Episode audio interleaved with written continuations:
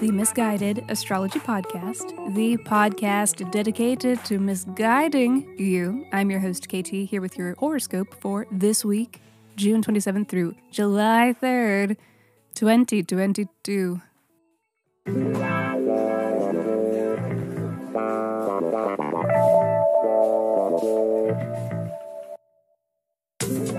Welcome back to the podcast where I do not know you, but it may seem like I do because I am sharing musings that are based upon the sun and the moon and the planets and shit. Every week I do a little sky spying and then report back so that you can know what the fuck is going on around here. The astrology is sound, but my guidance may not be, and that is up to you. Okay, quick housekeeping. Special thanks to Sydney and Nadine. Thank you. Thank you, beautiful, gorgeous persons, for the reviews and the shout outs. And here is a reminder to you, dear listener, that you can review too. And if you do, I will send you a 24 page in depth birth chart report. So please review Misguided Astrology on whatever app you stream your pods from, or tag us in a shout out on social media. And once you do, reach out and let me know so that I know where to send you your report. Email your birth dates, birth date, time, and location. Yes.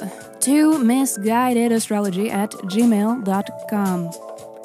Finally, check out our Mother Pod Misguided Astrology 4 episodes where we answer listeners' questions by reading their birth charts. We are getting back into them soon, I swear, so please, if you are not afraid of receiving a little misguidance, write in and do be sure to include your birth details and a question that is unique to you that you are hoping the sky can help answer. And as we are getting into the scopes for this week, you may notice that I have a little extra sexy phlegm going on, and that is because I have COVID again. So hopefully I don't sound too gross because I love bringing you these transits. So allow me to hurry up and shut up so that I can keep talking because this is your weekly horoscope. Monday. Determination and willpower may flavor the day as Mars sextiles Saturn, a transit about extreme effort. there is something gritty about Mars Saturn aspects. There may be some degree of discomfort involved in the activities of the day, though the activities are ultimately productive.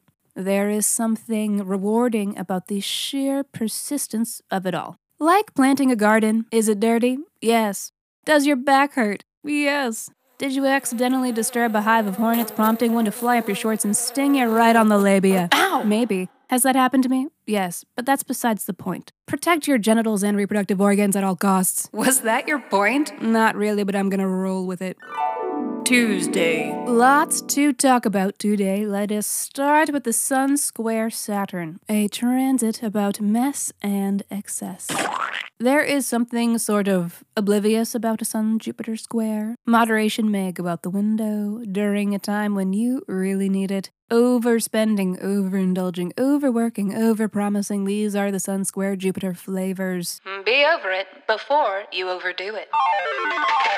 This squaring between Jupiter and the Sun is a little different than the average square in that Jupiter is bonifying the Sun or blessing it. It is in a superior square, which does lend to a more optimistic flavor for this transit. More on that in a moment. Next up is the Venus sextile Jupiter, the transit that the Sun squared Jupiter wishes it was. Oh, LOL, not really, but kind of. This transit is all about indulging, pleasure seeking, and pleasure finding. Oh. This is a favorable aspect of the two benefic planets, so it is all about a good time. This is a creative boost for some, a financial boost for others, and is for sure a call for philosophical ponderings with friends and loved ones. And as fun oriented as this transit is, I do not expect it will be too rowdy because also tonight is New Moon Cancer. And new moons are low energy occasions, restorative moments, a time to plan, and a time to plot. and Cancer is a sign all about protection and nurturing, so it is possible that this is a big collective theme for our new moon scheming. New moons mark new beginnings that are playing out over the course of the next six months. And here in Cardinal sign Cancer, bonified by Jupiter in Cardinal sign Aries, this is big start shit energy. Ambitions are being awakened alongside this new moon ambitions rooted in care and aiming to protect what is precious and sacred. So, let us have a look at your Cancer house to muse about the flavor of these ambitions. Aquarius, Cancer is your sixth house of daily work, daily routines, and physical health, so these are your hot button topics for this new moon. New routines is probably the big one here for most of you, especially if they are physical health oriented. And not to say that you will be fully ready to start these new routines come Monday, but the inspiration arrives around this time, and then throughout the next six months, you are working toward a lifestyle that supports these routines. Ultimately, the ambition of the sixth house is a sustainable daily life with a healthy sense of priority about what is essential. So, this may be what is on your mind. And if the mere notion of ambition is off putting, have no fear. Cancer is innately the sign of home and personal time, so lean into that if you need to, and the rest will work itself out in due time. Friday. Let's fuck shit up.